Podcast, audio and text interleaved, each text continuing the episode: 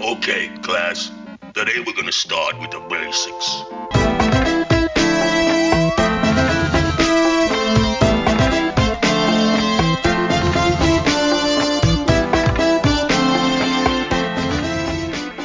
Hello, guys, and welcome to the New Life Lutheran podcast, where new life in Christ is celebrated and we explore together how to live the Christian life with excellence. I'm Erik. Thank you guys for joining us today. Just a quick update about these episodes. Moving on, uh, we have recorded these episodes months ago, months before their published date, right after the coronavirus pandemic really hit the United States. Uh, this series is recorded with two of my friends from all across the country so the quality, the audio quality, is a, is down a little bit because we did have to use Skype we had to record through Skype. So I apologize if the audio isn't quite what you're used to, uh, but the conversation is of course great as usual. So just know that these conversations were recorded uh, months in advance. Uh, hope you guys enjoy the conversation that we had as we continue to discuss what is the gospel.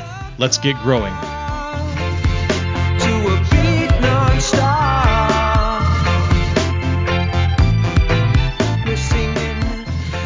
Continuing episode two of our What is the Gospel series, and I'm here uh, with my buddies uh, Daniel Hintz Hello. and Paul Wells. Hi. And if you uh, did not listen to last episode, these guys introduced themselves.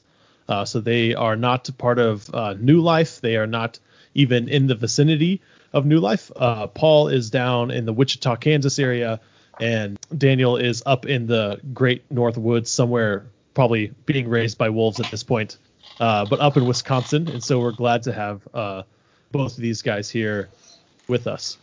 Uh, we are continuing in our conversation on the gospel and what it is. And so the three of us come from different backgrounds, uh, different denominational backgrounds, and we're just having a conversation uh, about the gospel around this book by N.T. Wright called Simply Good News. And each week we're going to be looking at a chapter from N.T. Wright's book, and uh, and then we're going to be discussing it and using him as a conversation partner. Um, and kind of he's leading us through the next eight weeks. Um, so each week we're going to get together and uh, one of us is going to kind of overview the chapter and then we're going to have a conversation about it and uh, some of the topics that NT Wright pulls up uh, and we're going to just kind of let the conversation go uh, from there. So to get started here, Paul, why don't you give us an overview of, of chapter two, which is what we'll be discussing today. Yeah. Um, so so if we remember last time we talked about the differences between um, in chapter one the difference between good news and um, advice, and and we talked about how the um, the gospel is good news and that good news has essentially three characteristics. It's that uh, it's something that has happened in context of a bigger story that has changed the overall trajectory of the story and um, because of that, we're now sort of waiting for the conclusion of the story, and we're in this interim interim period.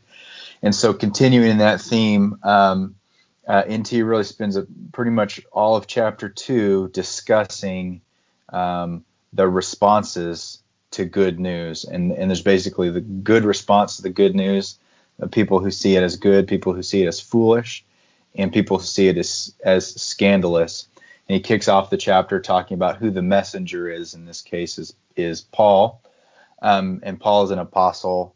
And and to us nowadays, we hear the word apostle and we sort of use it synonymously with um, disciple, but really apostle means commissioner, delegate, messenger. It's someone who is sent on behalf of a higher authority to carry a message.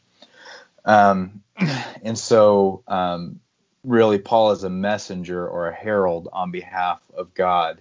And so the book kind of fleshes out, well, if, if this is if this is difference between news and advice, then a herald is is not bringing you the the term that the book used that I really like was uh, uh, an option of an imperial experience. Like, hey, Tiberius is this guy that you might want to obey. It's like no, uh, a herald says Tiberius is the emperor and now you need to live your life accordingly.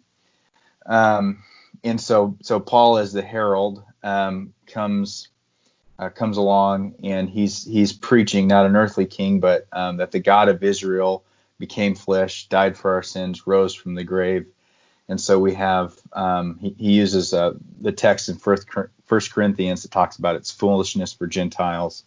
Uh, he talks about that it's a stumbling block for the Jews, and talks about those who are who are um, who are called that it is uh, it is good news um, uh, to them that it's and at the end of First Corinthians he says it's righteousness, sanctification, and redemption, and it's really our assurance of hope. And so that is in a nutshell what uh, chapter two is about. It's about our response and the different responses to the good news.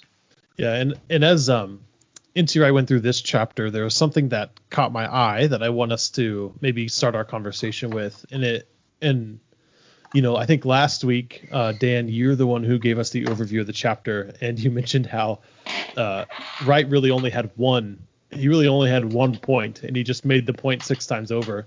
He's continuing in that model again, um, and saying that same point six more times. So, uh, but but he kind of expounded or, or he expanded a little bit when he was talking about the the Jesus event, uh, and and it seems that you know the threefold event that um, is happening, Paul, that you mentioned something has happened, uh, something will happen, and now this in between time is different. That there's there's uh, this like intermediate period, and as N.T. Wright talks about the gospel as this threefold event, it's Jesus lived, died, and rose again in accordance with the scripture scriptures, and he fully revealed the one true God.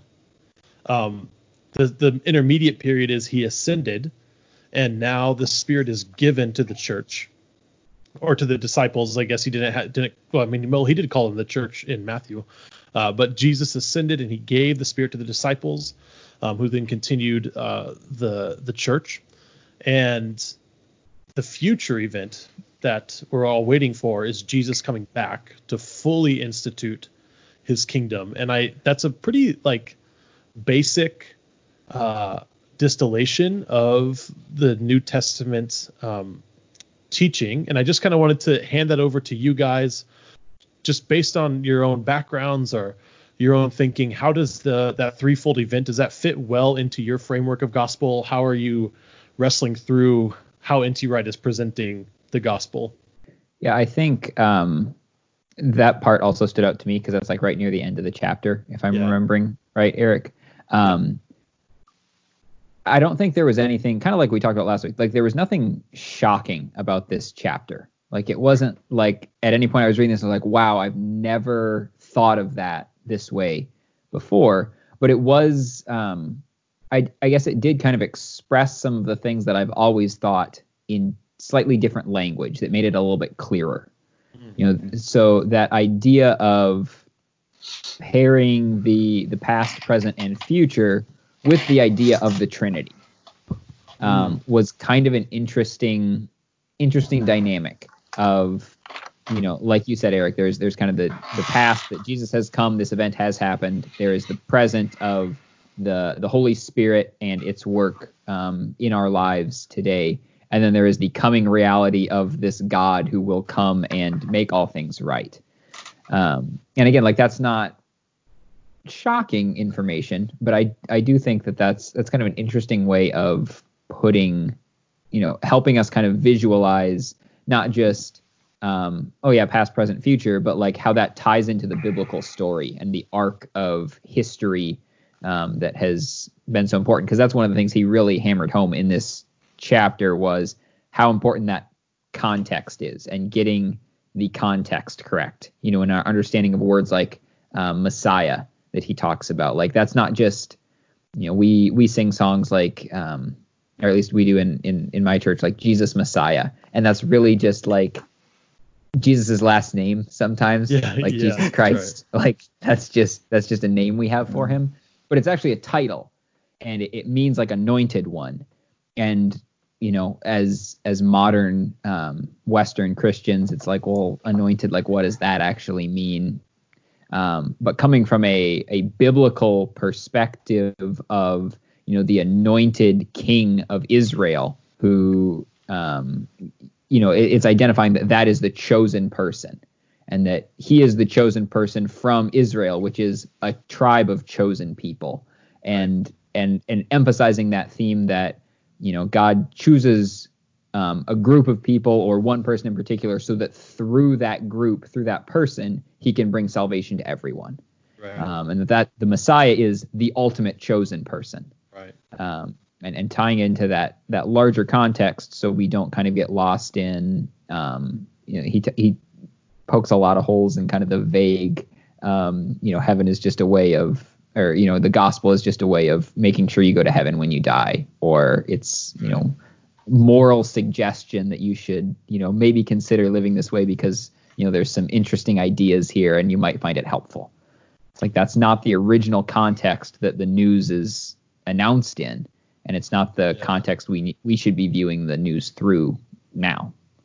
Um, yeah, I, I you know I didn't I didn't uh, see anything in there that made me that, like kind of like you said, nothing real surprising, nothing real shocking, just uh, a really good and simple way to express um, what is a pretty broad and very long Yeah. story, you know, um, and and ultimately, um, um, the the story of the Bible is about how um, uh, again and again we fall short, and again and again God is faithful, and that Jesus is that anointed one, that uh, that second Adam, um, and I think uh, I think uh, the the context piece is really key um, in that you know. Um, who this who the particular text was written to is very important to understand um, because if not you can you can grossly misunderstand what's happening in the scriptures uh, so if i read um, in hosea where he says to go um, marry a harlot and i think okay i need to go marry a harlot uh, well, obviously that's a misunderstanding. He said something to him, and because God said something to Hosea, there is some truth in there for us, something that matters to us. And so I think understanding that broader context of what is um, what is the news that Yeah. Paul is telling to these people in the context of their culture and in the context of the language that they use is important to help us understand, you know, like that distinction between Messiah um, and and Jesus. It's not just another name for him. It's not just a you know his last name, like Daniel said. And the difference between you know apostle is not just a synonym for disciple. It actually it actually was a word that was common in their in their language that they were applying for a specific purpose to to help people understand, to help us understand really what's going on. Yeah, and I think it also clarifies um, the. It, it helps us clarify the role of the Old Testament for believers because if if we're looking at it through the lens of Christianity uh, provides good advice and Christianity is a religion amongst other religions that you can kind of choose from. You can kind of choose your own truth or buy into whatever truth you want. You know, and I think of the other um, that uh, whatever I don't know what it, what you'd call it a parable or analogy or whatever, where uh, they say that uh, religions are like blind men who are touching an elephant and they're all touching a different part of the elephant. You know, when we treat Christianity as one of of many options, various options, then the Old Testament is like really disturbing. Because you're like, wait, so this God like he wants like you know we look at it through the lens of advice where all the mm-hmm. rules that are provided for us in the Old Testament are now rules that like I'm actually expected to keep.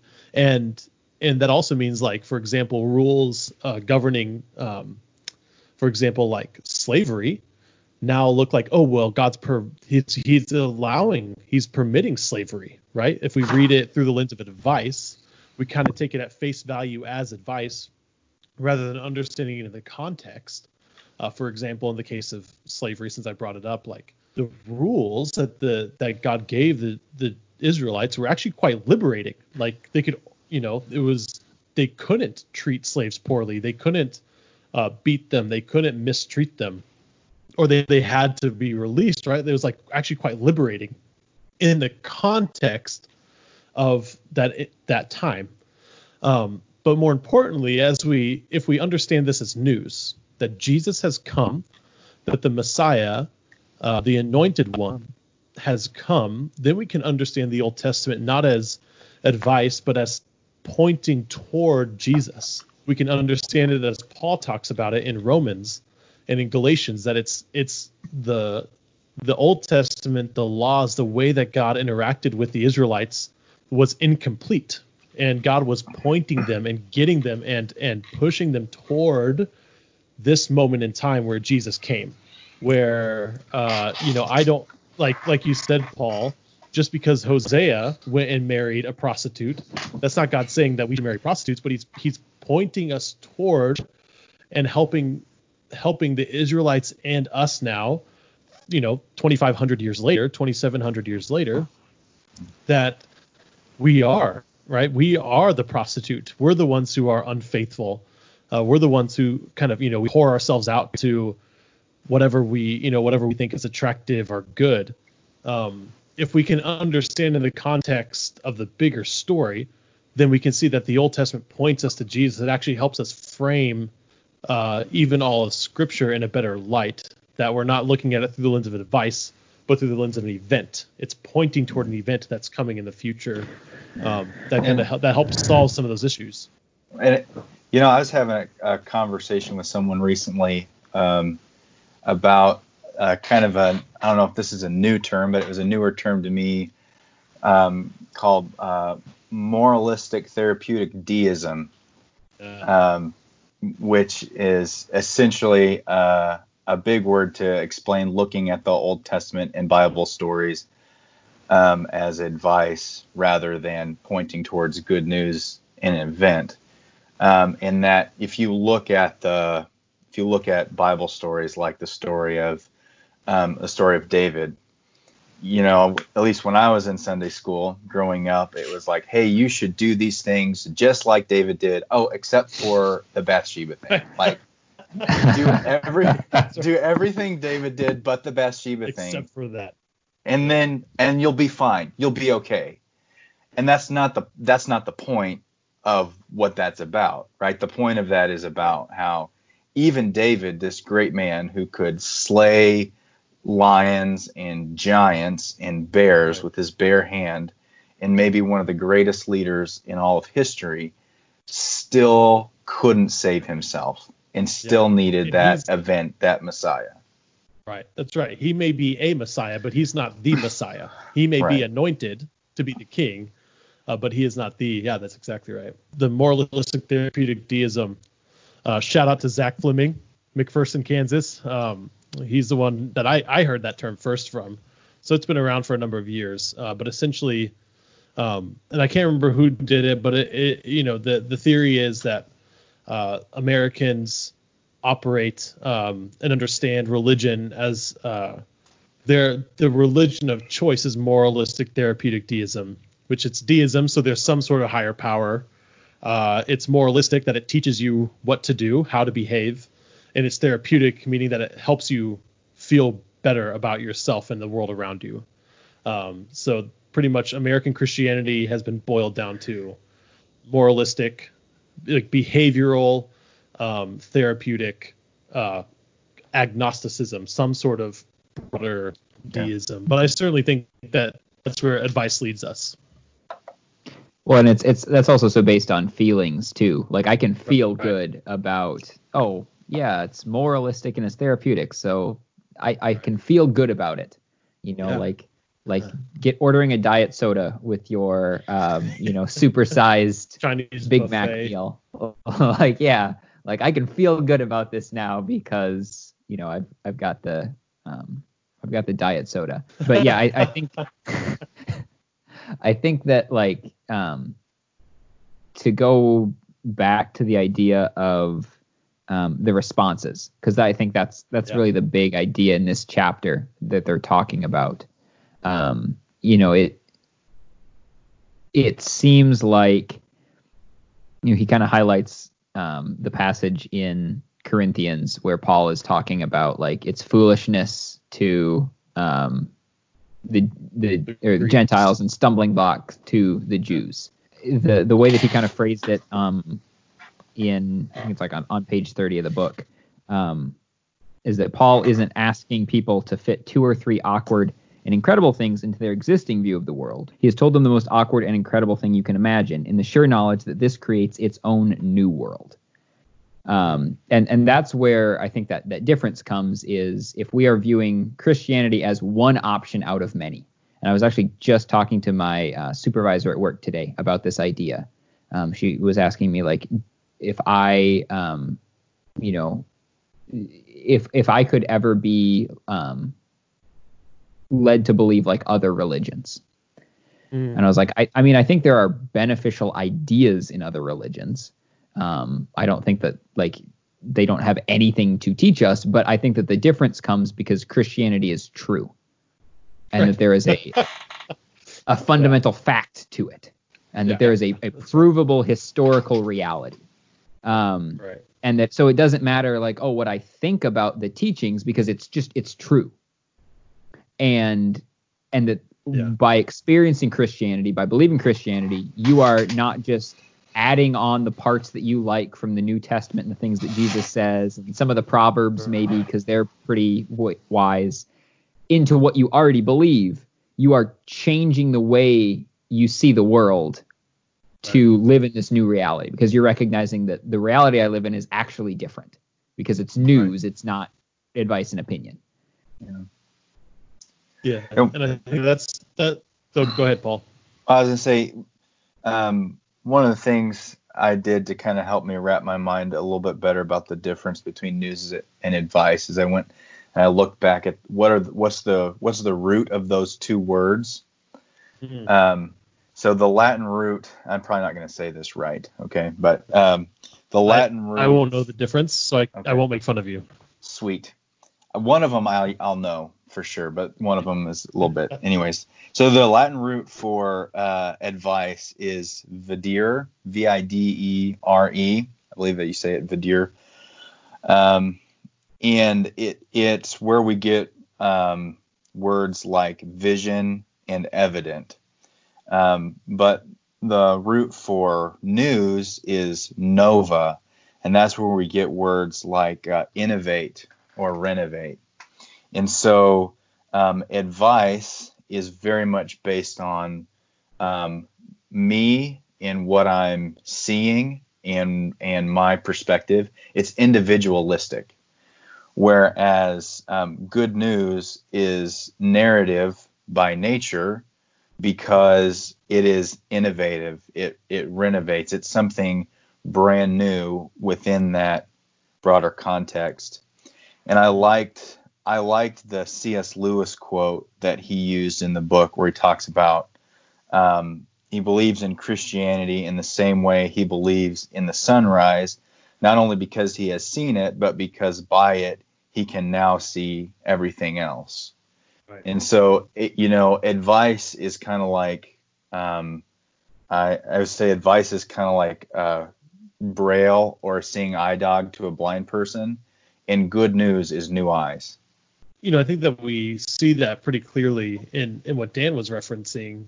You know, the story that he told, which, dude, props for, you know, props for going there uh, in that conversation because it, it's, you know, it's true that you know every other, I don't know, and I feel like I have a pretty firm, I have a pretty good grasp, and and I and I think a generous and gracious grasp on uh, the main ideas, the main narrative around uh, the world religions like uh, Islam, Buddhism, Hinduism, and Christianity. Like I think that I have a pretty firm, I I have I have a, a pretty good understanding of those um, uh, religions, at least comparatively. And and the way that I understand them, Christianity is the only one that can say, and not many Christians would say this, um, at least not American Christians that I that I know. Uh, but Christianity is the only one that has an event that if that event didn't happen, then it's all foolishness. That it's not true. That it's that there's no reason to do any of it. Um, with the rest of them, you know, maybe except for Islam, if there's no Prophet Muhammad, uh, then maybe the tenets of Islam would would dissolve a little bit or, or crumble a little bit. But Christianity is the only one that Like we stake our claim on an event, a historical event that actually happened 2,000 years ago.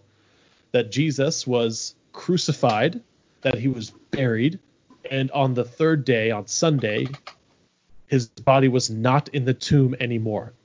And hundreds of people saw him alive after he died. If if the resurrection didn't happen, then Paul himself says we're we're so, we should be despised. We should be pitied. We are the most pitiable of people if this didn't happen. If the resurrection um, didn't happen. So it's it's something concrete, uh, which is different than the other religions of the world. Which is why I like. I'm glad that you brought that up, Paul. I didn't know that about um, the roots of those words. That you know, uh, and and I think even in the case of, for example, Buddhism, you literally can add Buddhism to other things. Like it doesn't demand any particular belief about metaphysical belief. It's a system of being. It's a system of behaving and responding to the world. Um, that you can add it onto things, um, and it's completely internal. Uh, same thing with uh, you know Islam's the same way that you're you, the expectation is that you have this internal uh, that that the witness is within you that you submit to Allah uh, because of your experience with Him. It's not rooted in an event that has actually happened that changes the world. Um, and so there's a term for it that I can't remember on the top of my head, but anyway, but that's several years ago. Uh, Ken Ham, who's the uh, um, the creation scientist, uh, which he's not my favorite person in the world, and that whole like answers in Genesis is not my favorite thing in the world. Um, but he debated Bill Nye, and it was evolution uh, and creationism debate. And at one point, um, Bill Nye said, "Is there anything that uh, would change your mind?" And Ken Ham said, "No." And I like, I didn't have hair at that time, but if I had hair, I would I would pull it out because that is not biblical. Like what Ken Ham said there is not biblical. Paul himself says that if this isn't true, then the whole thing is not true. That if you can prove, if you could find Jesus's body, you know, in Palestine right now, it would disprove Christianity completely. But we're it's an event. It's a concrete event. And I think that's what makes it different. Um, and that helps Paul. The uh, the the new new way of seeing uh, the renovation or the innovation versus um, the kind of vision, right? The uh, or what was the other one? The vid, the Evident. vidir? Yeah, The, evident. Yeah. It's all based on me and what I see versus right. what is true regardless of, of what I think or what I see or how I feel about it. and that that is what makes Christianity such a stumbling block, as you know, um, Paul refers to it in Corinthians. That like Yeah. there is an event, and it is like either you are you you believe that that event happened, or you believe that you know it's it's all a historical lie and or whatever. But like you have to grapple with the event. You have to Right. come to terms with it, you know, in some way. There's no way to get around it. Be like, oh yeah, Jesus was a good teacher, or you know, Right. because you are confronted with this is an established historical reality. Right. What what are you going to do with that? Yeah. Yeah. And if and if he did raise himself up, if he predicted his death and resurrection and then pulled it off, we should listen to him when he talks about Right. things like marriage and sex and finances and how to live. Like you know, and I like what how N.T. Wright talks about it. He says that, that the Christianity does include things like morals, but Christianity is not at its root a moral system. It is it is a it is good news. It is a recognition and an affirmation of something that has happened. And there are certainly more moral spiritualizations to that event. Um, but it is not a system of getting people to behave a certain way. It's not behavior modification.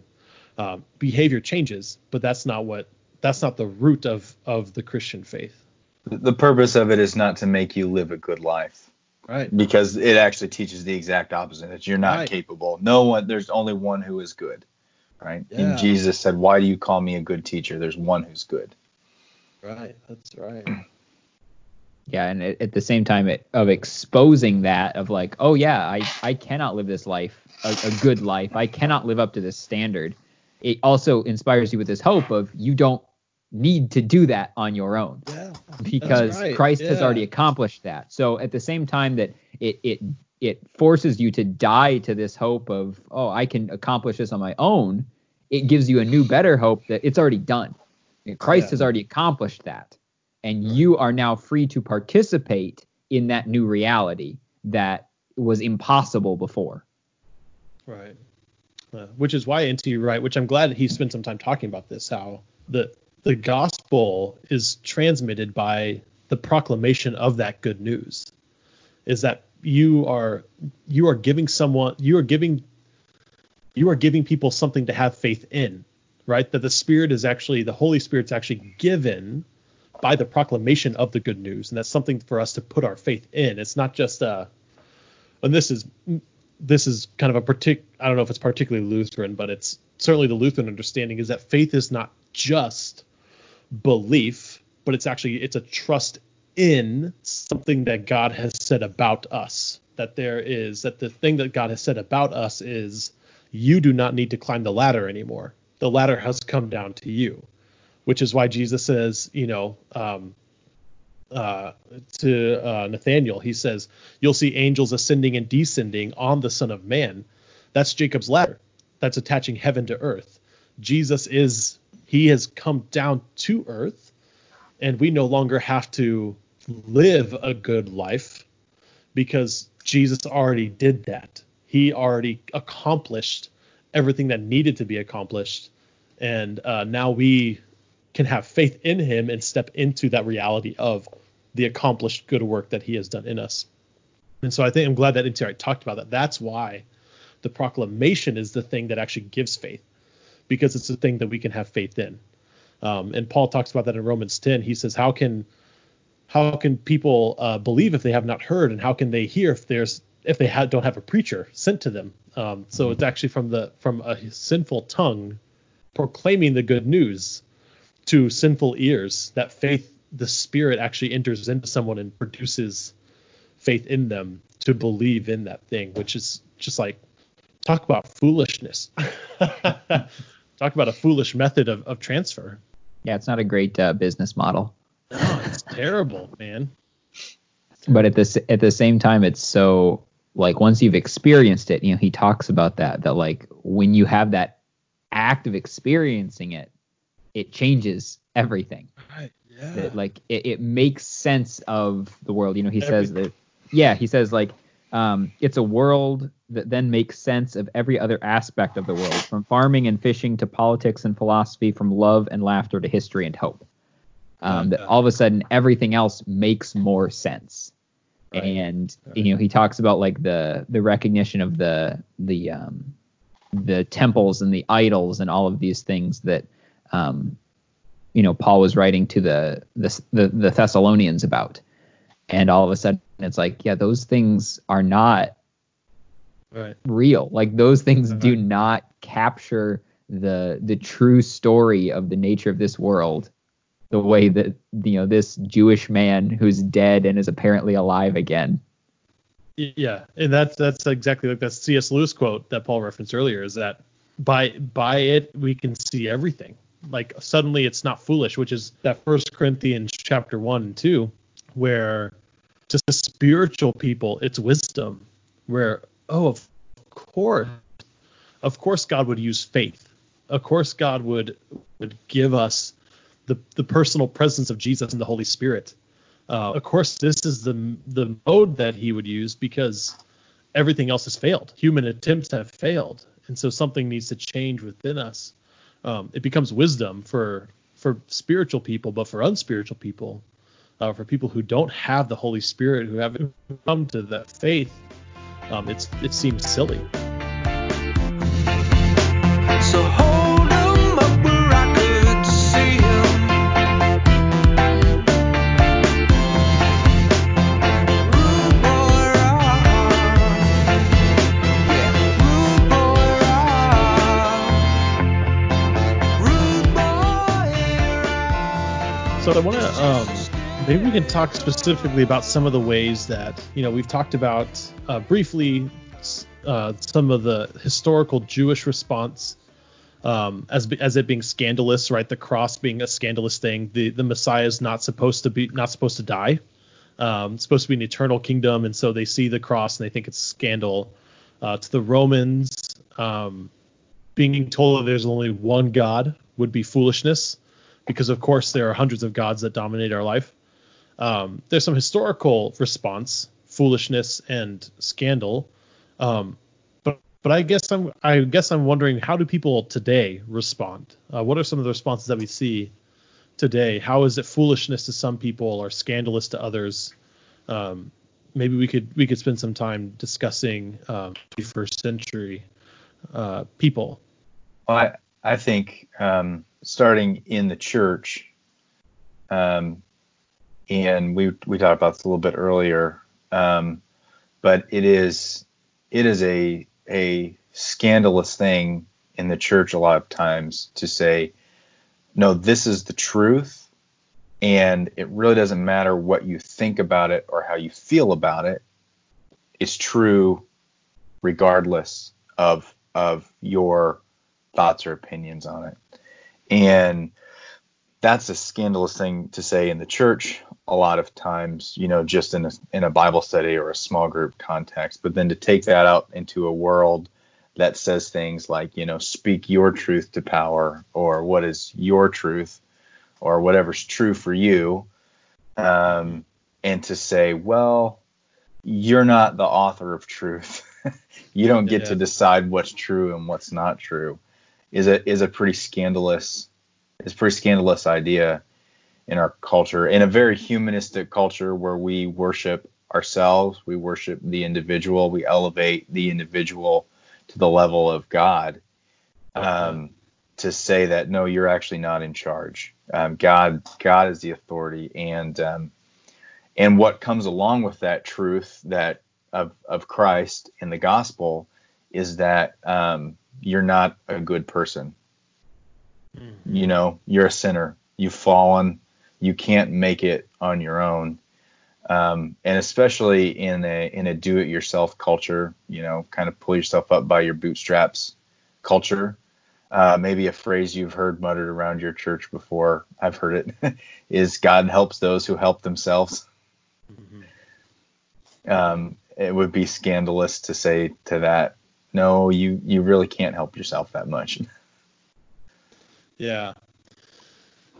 Yeah, I think that that's think that's a good impulse, and I would say maybe I would, you know, as I as I think about it, maybe tweak it a little bit, and I would say I think that the cross itself is the scandalous part, um, which would be what what you said, Paul, to the world, um, taking the way of weakness is scandalous. Being told that in a world that constantly tells us and and constantly pushes onto us self-help style uh, behavior modification of you have everything you need, you are good enough. Um, to be told you're not good enough is scandalous. And of course, you know, people have used that kind of thing um, for nefarious purposes, right? Obviously, you know, oftentimes that's how like gaslighting and and uh, you know uh, emotional abuse, um, you know, th- that's been twisted um, but in a but it's also quite freeing in a in inside the gospel in a gospel context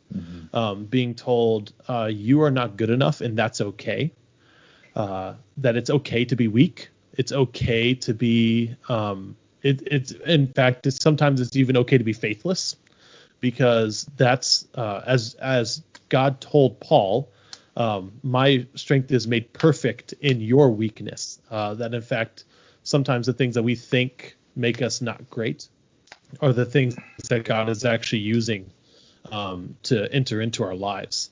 And uh, in Lutheranism, we call this being a theologian of the cross. That it's there's a cruciform that we have a cross-shaped life, um, which makes we have to go the way of humility and of we have to go the way of weakness in order to um, experience fullness of life.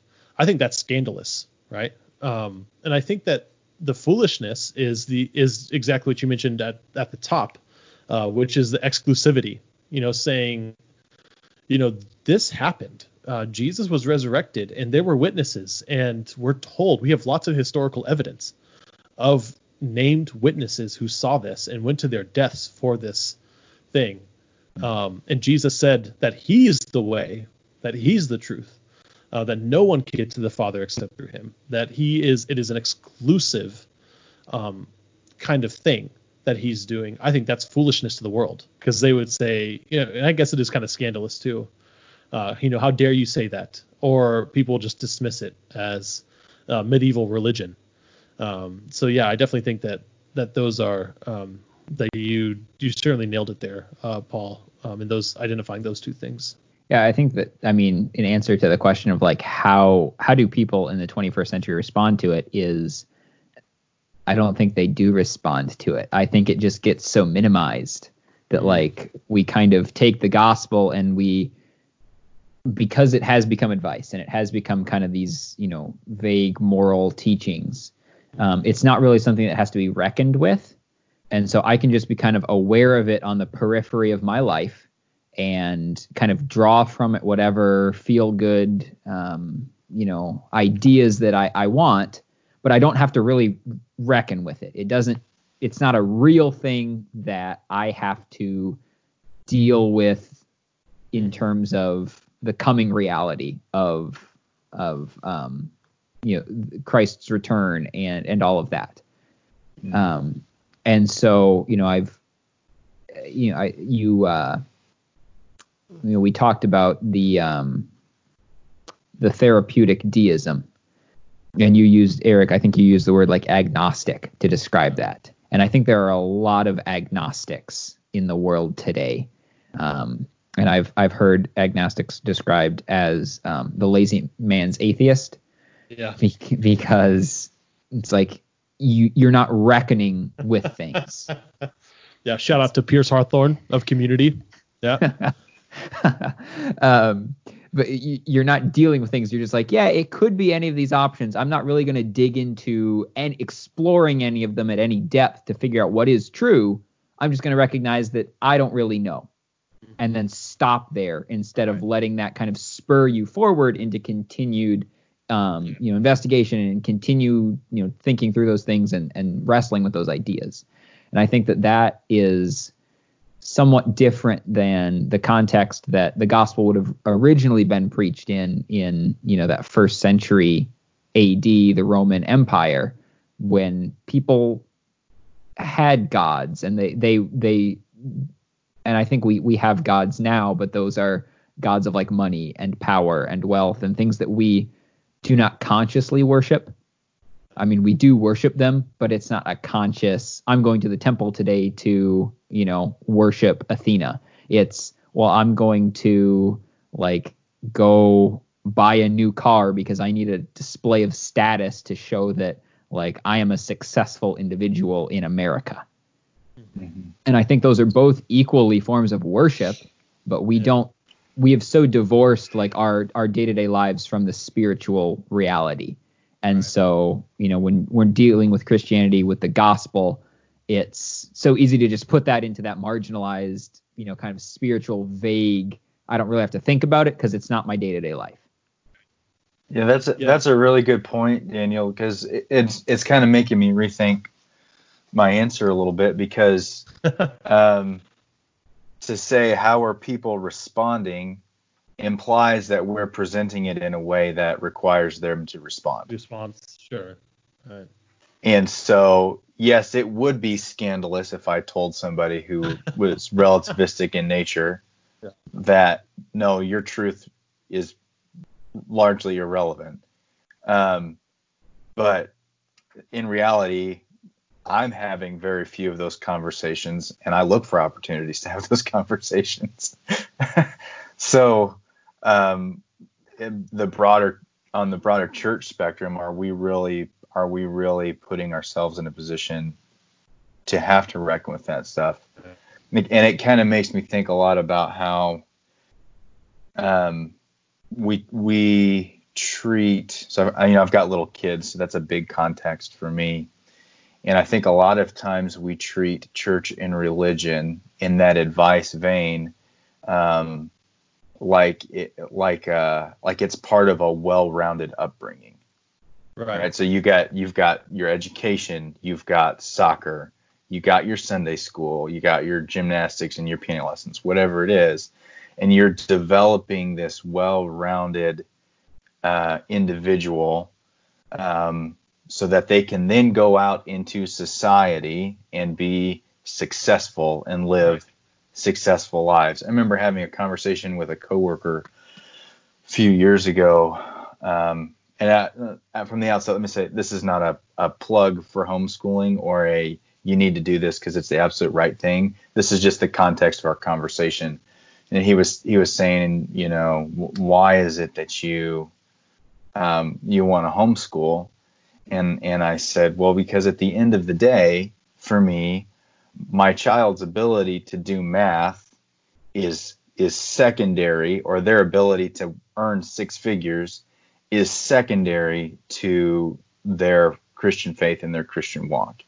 And so, in the context of my family and in the context of what my wife and I have considered, we feel like what's best for spiritual development is to at least start them at a place where we can gear everything towards the the context of Christianity and and we're not trying to create these well-rounded individuals that fit perfectly into society. I'm trying to create disciples. Yeah.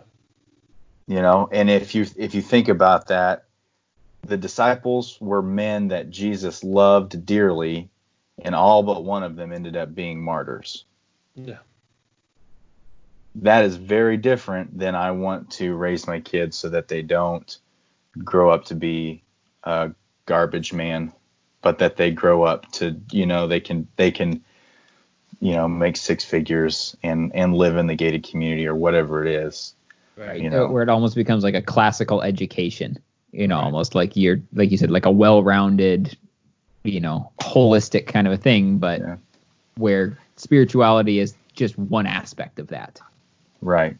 And and and it is it is great to learn and to be educated. We should do that because God God put us here on this earth and he he told us to have dominion over it, which means that we need to understand how it how it works and how things operate. Um, but that's not the ultimate goal. one of the one of the gods of our time in our in our space here is u- utilitarianism that things need to be useful Mm. uh, which i think Mm. people approach christianity from that lens a lot of like well what good do you do um, and they kind of treat uh, churches as uh, service organizations like the united way or the ywca or you know and they're like well what good do you, what what goods do you give and what services do you provide um, to those in need and that's the question that gets presented to to the church and that's the lens that people people see the church see the the church through. And certainly churches should do those things uh, we're we're mandated to uh, do those things. Um, but that is uh, at the end of the day churches are not utilitarian uh, organizations right? Um, we are proclaiming the good news. And and people take that utilitarian worship um, really really to the end where they they don't look to God to uh, guide us into caring for our neighbor, but they go to the government to be the one who cares for our neighbor, or they go to big business and businesses to be the one you know to to care for our neighbor or to be responsible for the caring of our neighbor. And so you know you on the political spectrum, right? But at the end of the they're on either side. Uh, but at the end of the day, we look towards some someone or something other than God to do something and to make our lives better. So it's very like it has a has a it's you know quote unquote practical operation in the world today. Um, that's certainly uh, I think that's certainly a God in our context. Um, so I think that you're right that like when we're like, hey, you know, it's really um, it's it's really important to pray. Like it's really important to connect with God and to know him, to meditate on the scriptures. And you know what? you you're still going to be a sucky person tomorrow. like you're you're still you're still going to be like you're still going to act like trash sometimes. But it's important for you to do those things uh, because change will happen eventually. Uh, but it's not a it's not a you know it's not six steps to a better life. You know that's not what we're presenting to people. Um, Although certainly a better life does happen, um, and people can find fulfillment and can um, do their work uh, if that's making six figures and you know man god bless people who i uh, our lead pastor here um, uh, he says it he says this and i think it's really funny um, I, I don't know how theologically accurate it is but it does seem uh, true that uh, that some people have the spiritual gift of making money hand over fist that it's just like whatever they do, whatever they touch, like makes just a ridiculous amount of money. Super successful business people. And you know, God bless those people. And I and I pray that they make lots of money and they give lots of money. Uh, you know, then there are going to be some people who are like you mentioned, Paul, garbage, garbage men, and like, man, I hope that one of my kids is a garbage person because they're really important to our society, right? Like, you know, but those things are all secondary. Whether we're making fifty thousand dollars as a union welder or five hundred thousand dollars as an owner of, uh, you know, business, th- those things are all secondary. You know, because the Christian life does not fit into a mold of do these things and you will live well and you will have a successful quote unquote successful life. Um, it's actually quite the opposite that uh, Christianity is cross shaped, that it takes us to places of weakness. Um, and we may still be very successful in the world, um, but certainly it, it, it, it forces us to be humble um, and to approach God with humility. Yeah, and humility is such a such an antithetical thing to the way that the world operates Yeah, um, totally. currently. You know, like uh, Paul was saying, you know, you want to pull yourself up by your bootstraps and you know make something of yourself, and it's all about um, you know what I've accomplished and the hard work that I've put in, and you know we should be proud of those accomplishments. And it's like, yeah, but um, you know, for a, a a Christianity that calls its its people to die to themselves Right. and to you know to model themselves after a god who in the ultimate act of humility became a human being who humbled And- himself to the and died. yeah yeah Mhm. and and died as a human being in a, in a horribly you know humiliating way Yeah, totally. um like that's who we're called to mirror our lives after yeah. um and that that's you know that in itself is a is a radical idea Any other thoughts or impressions from this chapter? Anything that jumped out to you guys that uh, we maybe haven't talked about or discussed that we might might want to spend some time on? Um, well, there was a there was one quote I, I really liked. Um, I highlighted in from the chapter. Um, Paul used the word word herald to talk about his own vacation vocation of announcing the good news about Jesus. It wasn't like someone offering people a new type of torch or flashlight, as we would say in America, uh, so they could see better in the dark. Uh, um, he was like someone saying that the sun had risen, and that if you would only open the curtains, you would see that you didn't Ah. need torches anymore um, which again harps on that point that we've been talking about of the Yeah. advice versus the news. But it's not just like, oh, here's a new novel idea. Here's a new way of seeing the world. It's no, the sun has risen. Turn off the torches. Like it's time to it's time to live. Yeah.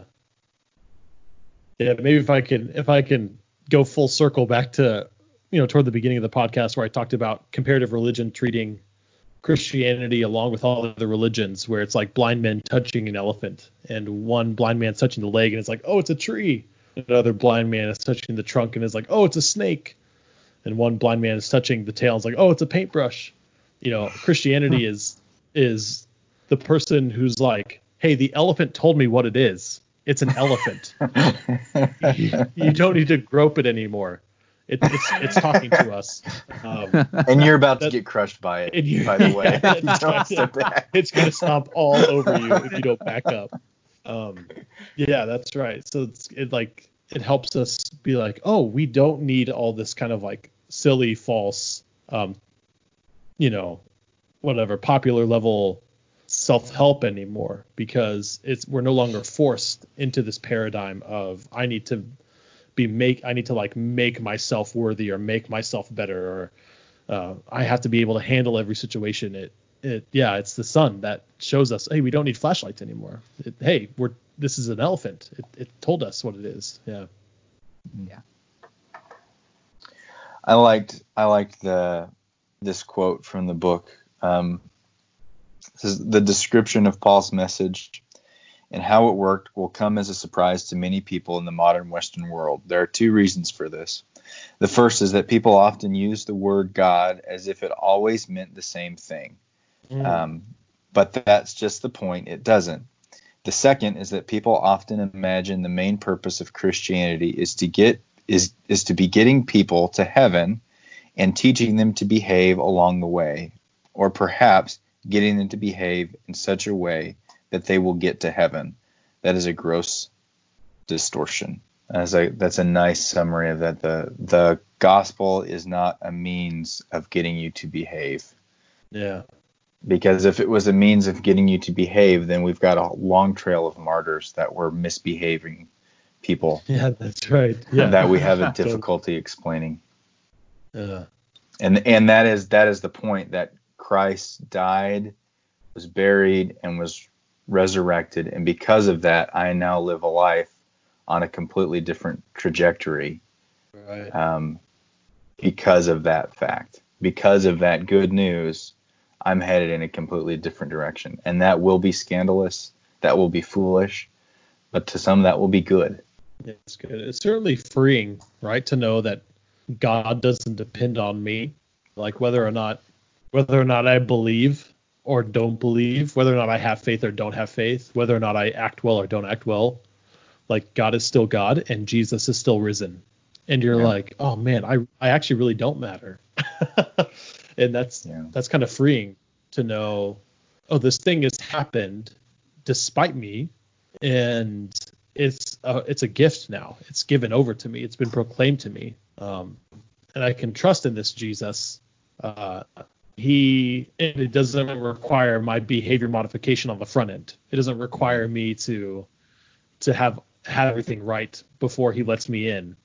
Um, it's simply the proclamation. This has been done for you. Um, this is my body broken for you, right? It's this is my blood shed for you and your forgiveness. Like it's a promise giving over given over to us. Um, Jesus has made us right and is welcoming and ushering us into His kingdom, uh, despite ourselves. It's that's really quite. I mean, it's quite freeing for me. I thought, Good news. yeah, Yeah, it's good news. It actually is good news. I find myself echoing the prayer of the of the of the father of the demon possessed boy, where he says, you know, you know, Jesus says anything's possible if you believe. Or I'm probably misquoting that. Right. Right. but his response is, um, you know, uh, I believe, help me with my unbelief. Yeah. Mm. That's a good place to be. Uh, well, good guys. Thanks for the excellent conversation. This is great. Thank you guys. Thanks Dan. Thanks Paul for um, hanging out tonight, uh, having a great conversation. Yeah, it's always a pleasure. Yeah, really enjoyed it. Thanks. Cool guys. All right. Thank you guys for listening. Um, and we will catch you next week. Bye.